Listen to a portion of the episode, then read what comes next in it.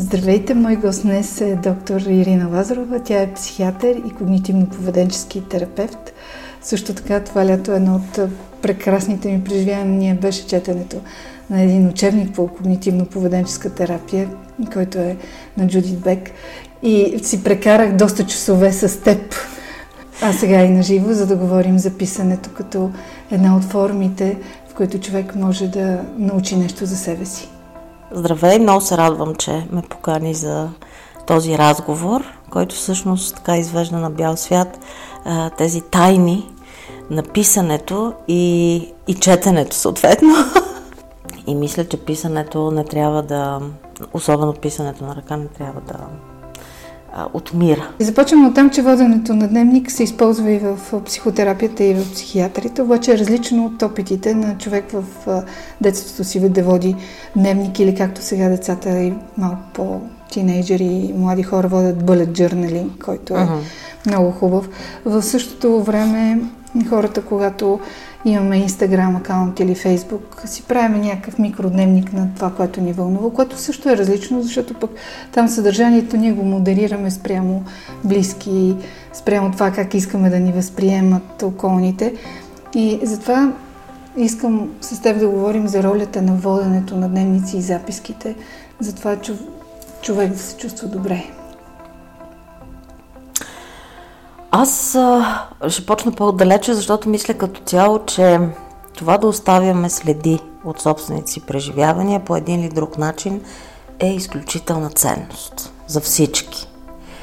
Да оставяме следа от преживяното, които така или иначе някакси изтляват.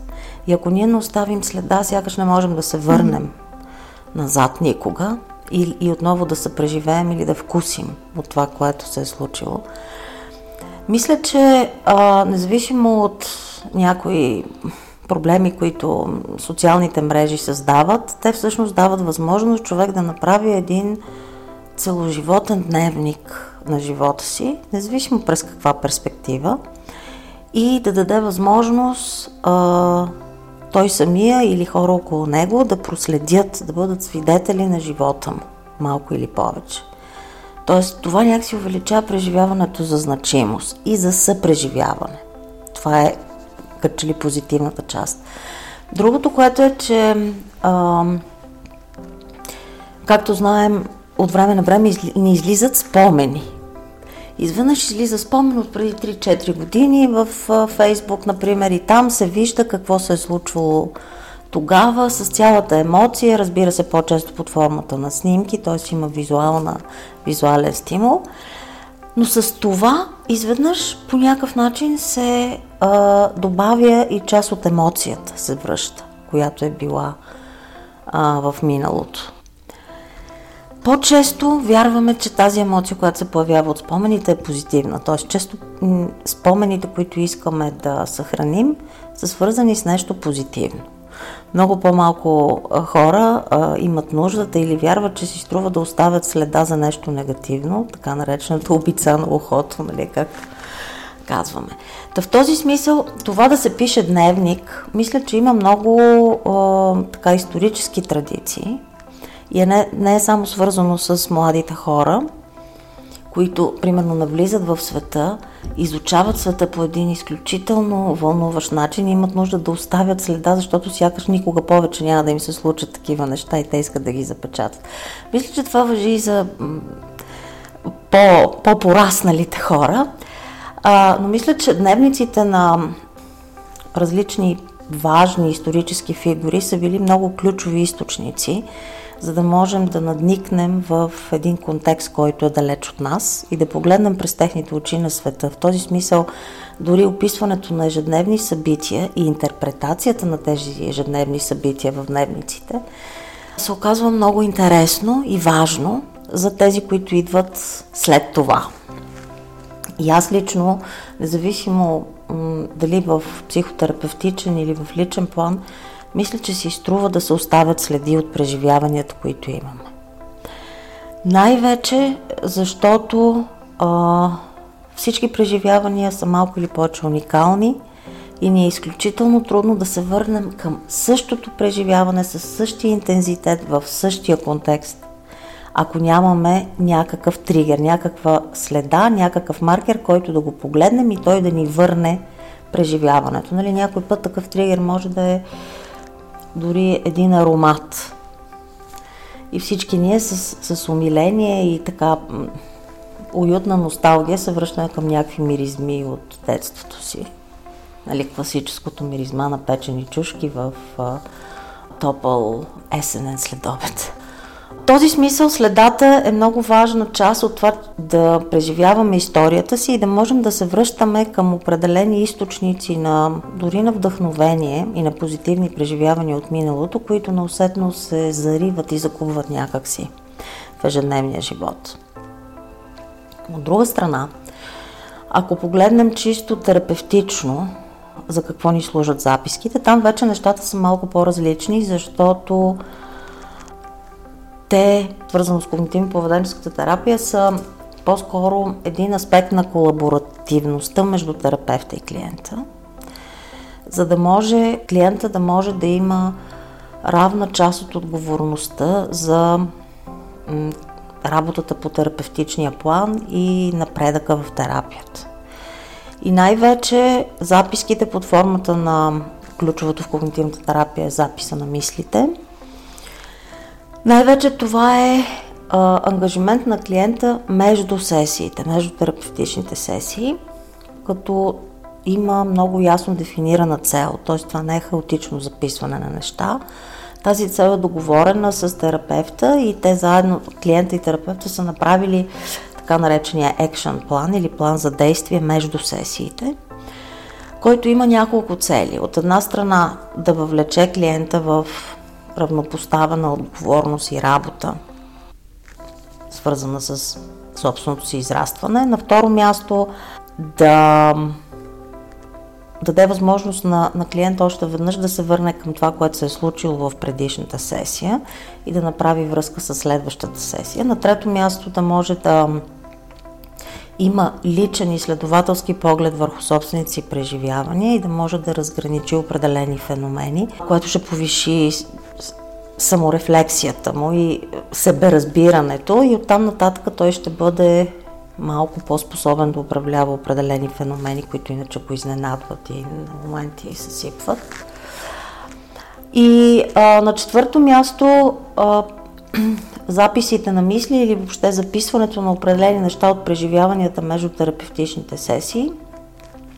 Има за цел да бъде определено свидетелство, което след време може да се прегледа наново и да служи като база за оценка на определен вид напредък в терапията, на определена възможност да се направи рекапитулация до къде сме стигнали, защото знаеш, че често нашите клиенти питат, добре, а сега напредвам ли?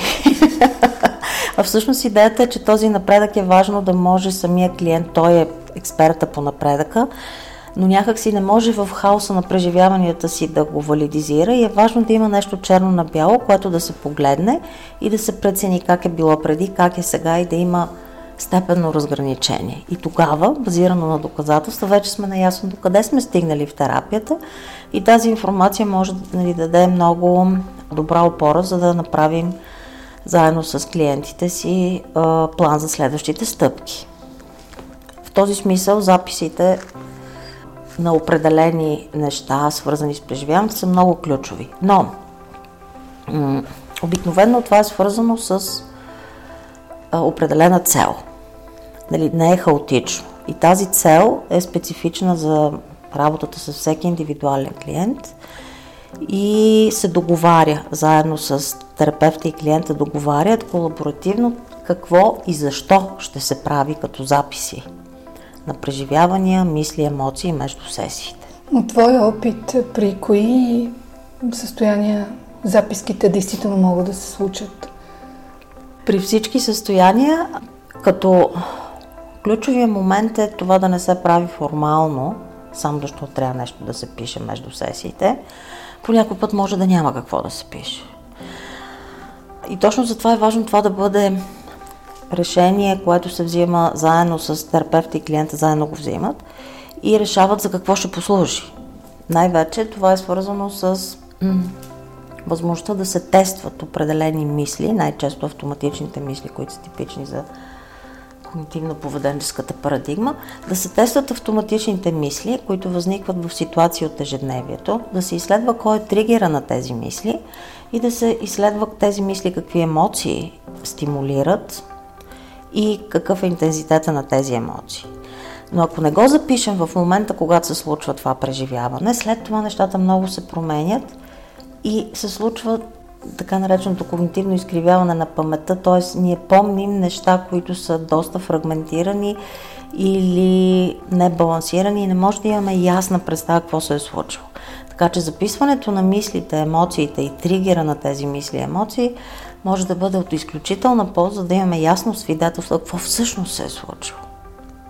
От друга страна, записването на преживявания в когнитивната терапия е свързано с това клиента да се ангажира в а, един специфичен изследователски процес на самия себе си, където се изисква известно усилие. Тоест, случва се нещо и ти сядаш с белия лист и започваш структурирано да описваш какво точно се е случило, кои аспекти на тази ситуация най-много са те жегнали, какви горещи, болезнени, автоматични мисли или представи, картини се са появили в главата ти, каква е емоцията, която те пораждат или са породили и съответно а, интензитета, който също може да се измери и да се запише с различни скали, които могат спонтанно да се решат какви да бъдат. Няма такива много стрикни правила, дали ще бъдат 1 до 100 или от 1 до 10, различно, както е удобно.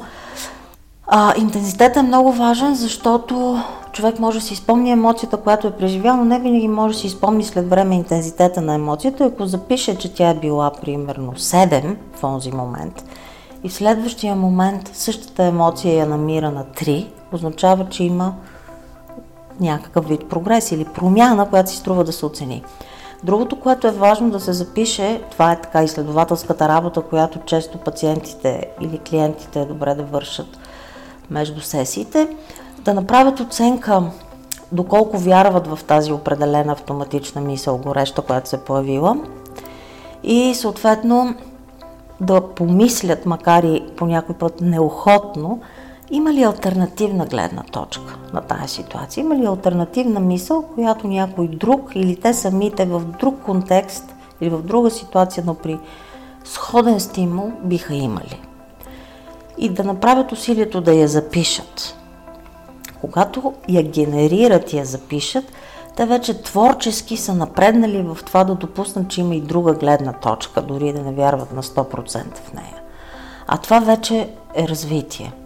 И ако намерят допълнителни альтернативни гледни точки, това ще ги придвижи още по-напред. Съответно, може с терапевта след това да се направи анализ на всичко това, което се е случило и да се мисли за това как новата альтернативна гледна точка може да има повече доказателства за съществуването си. Всичко това, което се случва в когнитивната терапия, наистина е свързано с мислене и разсъждение. Нали, правим разлика между автоматичните мисли и представи, които ни възникват и начина по който разсъждаваме за тях отстрани. А, та, това изглежда малко сухо и на моменти не много артистично, но всъщност логиката е нещо, което се оказва, че а, може да ни направи щастливи. Нали, мисля, че Цицерон беше казал, че мъдрият човек е винаги щастлив. Следете неговата логика. да, в този смисъл си струва това да се прави. Аз съм го виждала на практика, как хората се въвличат в едно такова занимание и то става точно, а, има страст около себе изследването. Кога това би могло обаче да има и обратен ефект? Обратен ефект по някой път, затова е важно да се направи индивидуална оценка, би, би могъл а, обратния ефект да се случи при хора, които имат склонност към специфично натрапливо предъвкване на определени неща или по-скоро обсесивни нагласи. Не мога да кажа, че при всички, но трябва да се направи индивидуална оценка. които започват по един болезнено перфекционистичен начин да търсят мисли и да ги записват. И това започва да става като натрапливост. Тоест, ако не го запишеш, не можеш да продължиш нататък. Тогава разни форми от типа на писана благодарност или хубави моменти, те не са ли по... Пак казвам, записването на мислите и записите на определени неща а, в когнитивната терапия винаги трябва да са обвързани с определена цел. Тоест, то не е нещо, което се препоръчва просто е така. И тогава е важно да има ясни инструкции. Какво правим, кога го правим, как го правим, колко дълго време и защо.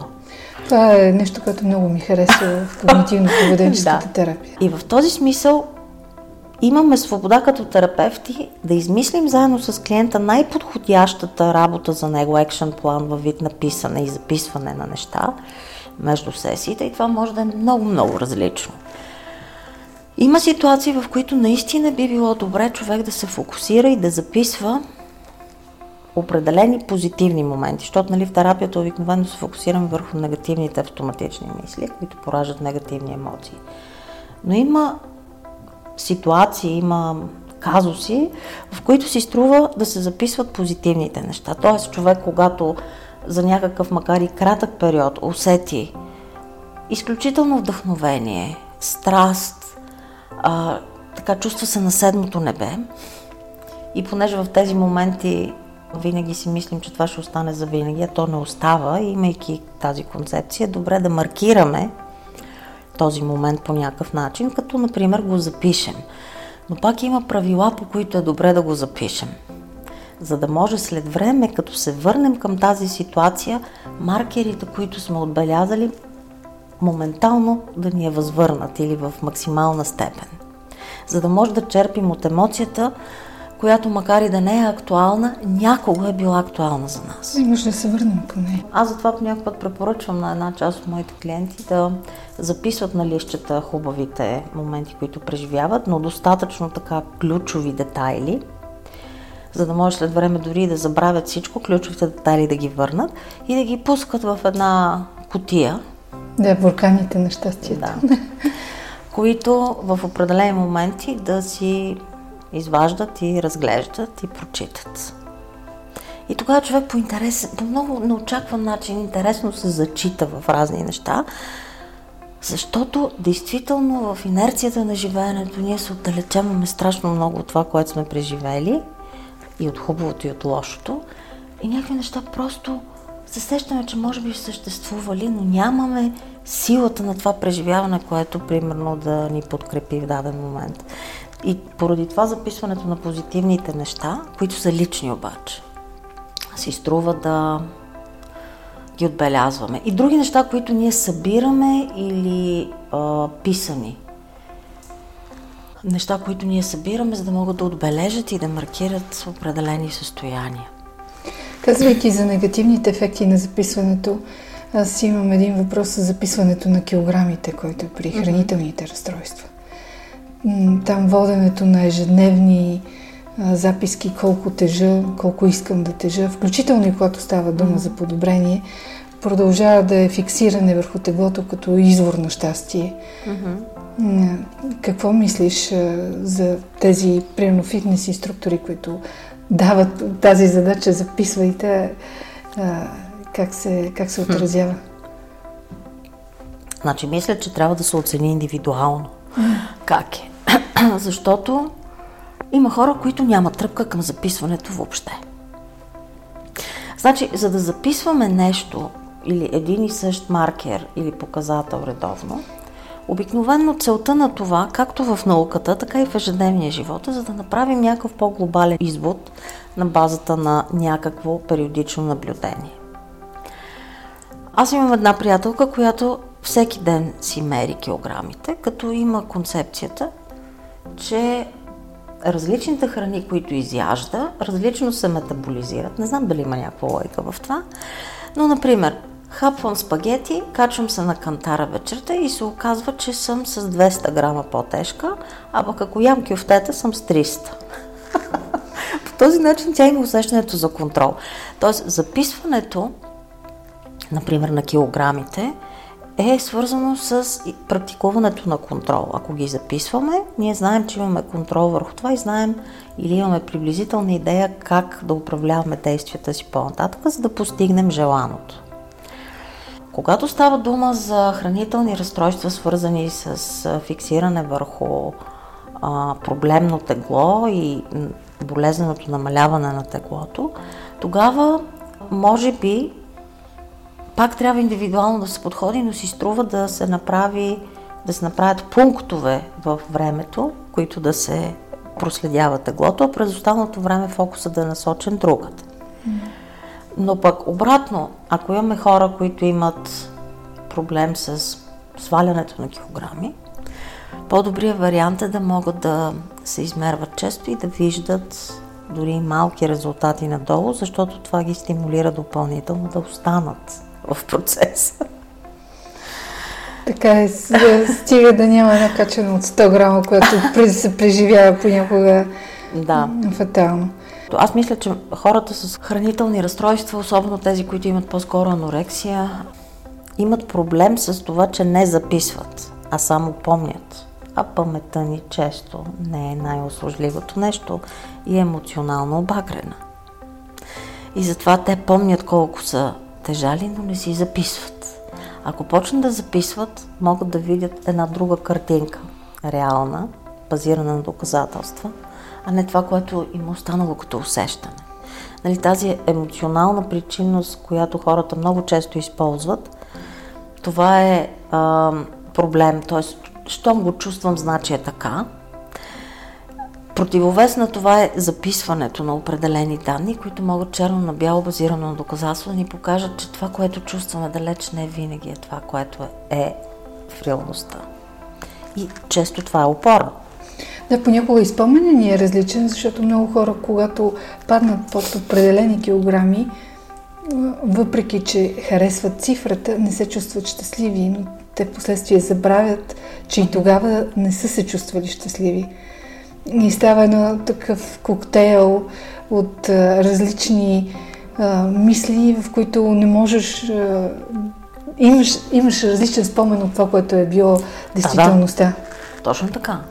И в този смисъл трябва да се прецени и да се пробва с всеки клиент дали за него е окей да записва и как това му действа, защото Другото е, че когато хората правят такива самостоятелни изследвания на себе си, пак структурирани, разбира се, в терапия и от терапевта и заедно с терапевта, по някой път имат склонност да, да започват да се тревожат повече около на мета ниво, т.е. от това как точно са го направили, а не защо са го направили. Да оценяват, т.е. така наречения вътрешен инспектор в тях ги кара да непрекъснато да се оценяват как са направили нещо, дали правилно са го записали, дали в правилния момент са го записали. И вместо да се случи едно изследване на реалните преживявания, примерно и мислите, които а, определени събития пораждат, се случва едно напрежение около представянето. Как ще се представи, как терапевта ще ме оцени и дали правилно съм го записал. Което може да доведе допълнителен проблем, защото често Другия проблем в работата с хора е точно това на метакогнитивно ниво. Примерно, какво мисля за това, което мисля и чувствам. И тогава вече става проблема се качва на друго ниво. Та в този смисъл, например, ако хората са прекалено големи перфекционисти, това да се самонаблюдават по някакъв начин може да ги напрегне допълнително, защото не са сигурни, че го правят правилно и дали ще бъдат добре оценени и дали ще бъдат похвалени. То влизат в ролята на ученици, които трябва да си напишат домашното за 6. Не, това е целта. Да, а не е това целта. Че няма верен отговор, всичко е вярно. Важно е просто да видим какво се случва. Да, Просто да имаме една лента, в mm-hmm. която, да. за да може, включайки самонаблюдението си, да стигнем по-добре, а не някой да ни оцени по-добре. Когнитивно-поведенческата терапия е известна сред а, психотерапевтите като тази, която събира най-много данни да. за всичко. Което я прави и, за другите школи е много удобно според мен това, защото стъпваме на информация, mm-hmm. която е събрана. Има ли някакви данни? Попадала ли си на данни за ефективността от воденето на записки? Значи има, много, има доста изследвания а, и всъщност повечето доказват дефинитивно, че а, за, записа на мисли, например, и емоции, тази класическа класически екшен план между сесиите, а, дефинитивно покачва съдействието към терапията. Тоест, ако хората имат този ангажимент, разбират за какво той служи и как точно да го правят, не им е прекалено трудно, това ги прави по-колаборативни, по-съдействащи на терапията и съответно по-способни да оползотворят терапевтичното взаимодействие. Добре, когато човек избере лист, вчера, например, говорих с една млада дама, която е изпаднала в едно неприятно състояние късно през нощта и сама решават в една тетрадка да запише как се чувства и след това, идвайки вчера при мен, каза много добре, се почувствах след като си излях всичко на белия лист. Тази неосъдителност на белия лист, тя ли е магическата съставка, която прави сътрудник писането в това да се чувстваме подкрепени, дори когато едва през нощта и няма на кого да се обадиш и да потърсиш? Ами, аз бих казал, че нощ с две остриета, защото това, което преди мъничко коментирахме, ако вътрешният инспектор много силно ни а, мъчи, ние ще бъдем критични към всичко, което направим и белия лист ще се окаже всъщност, независимо, че няма реално някой, който да ни осъжда или преценява, да се окаже проблем, защото това, което е на белия лист, всъщност то е видимо, ако е видимо, може да бъде оценявано. И капан. Този... да, абсолютен капан. И поради тази причина това е все едно да седнеш и да напишеш CV-то си или да напишеш нещо, което ще бъде публикувано и започваш напрекъснато чудиш правилно ли е, не, или триеш, поправяш, променяш и така нататък. Но ако си сигурен, че това, което написваш, няма на никой да го покажеш никога, това би могло в значителна степен да облегчи процеса и дава възможност писането, особено писането на ръка, има изключителен ефект върху структурирането и а, така, формирането на един поглед отстрани на това, което се случва в нашия вътрешен свят. Така че то е, а, това е по-скоро тайната, че обработката на информацията се случва най-добре, когато пишем на ръка. Защото така действат много центрове, много и, центрове да, и в двигателни, и в да, и, но най-вече е важно да го правим а, без да имаме усещане, че някой непосредствено ще чете и затова може да бъдем всякакви. Или пък можем да имаме такъв, такава позитивна представа, както при доста хора се случва, че един ден, след 50 години, някой ще отвори това, ще го прочете и това ще бъде свидетелство за нещо, което ни се случва в момента. Благодаря ти много, че се съгласи да говориш с мен за тази тема и за писането и, и работа.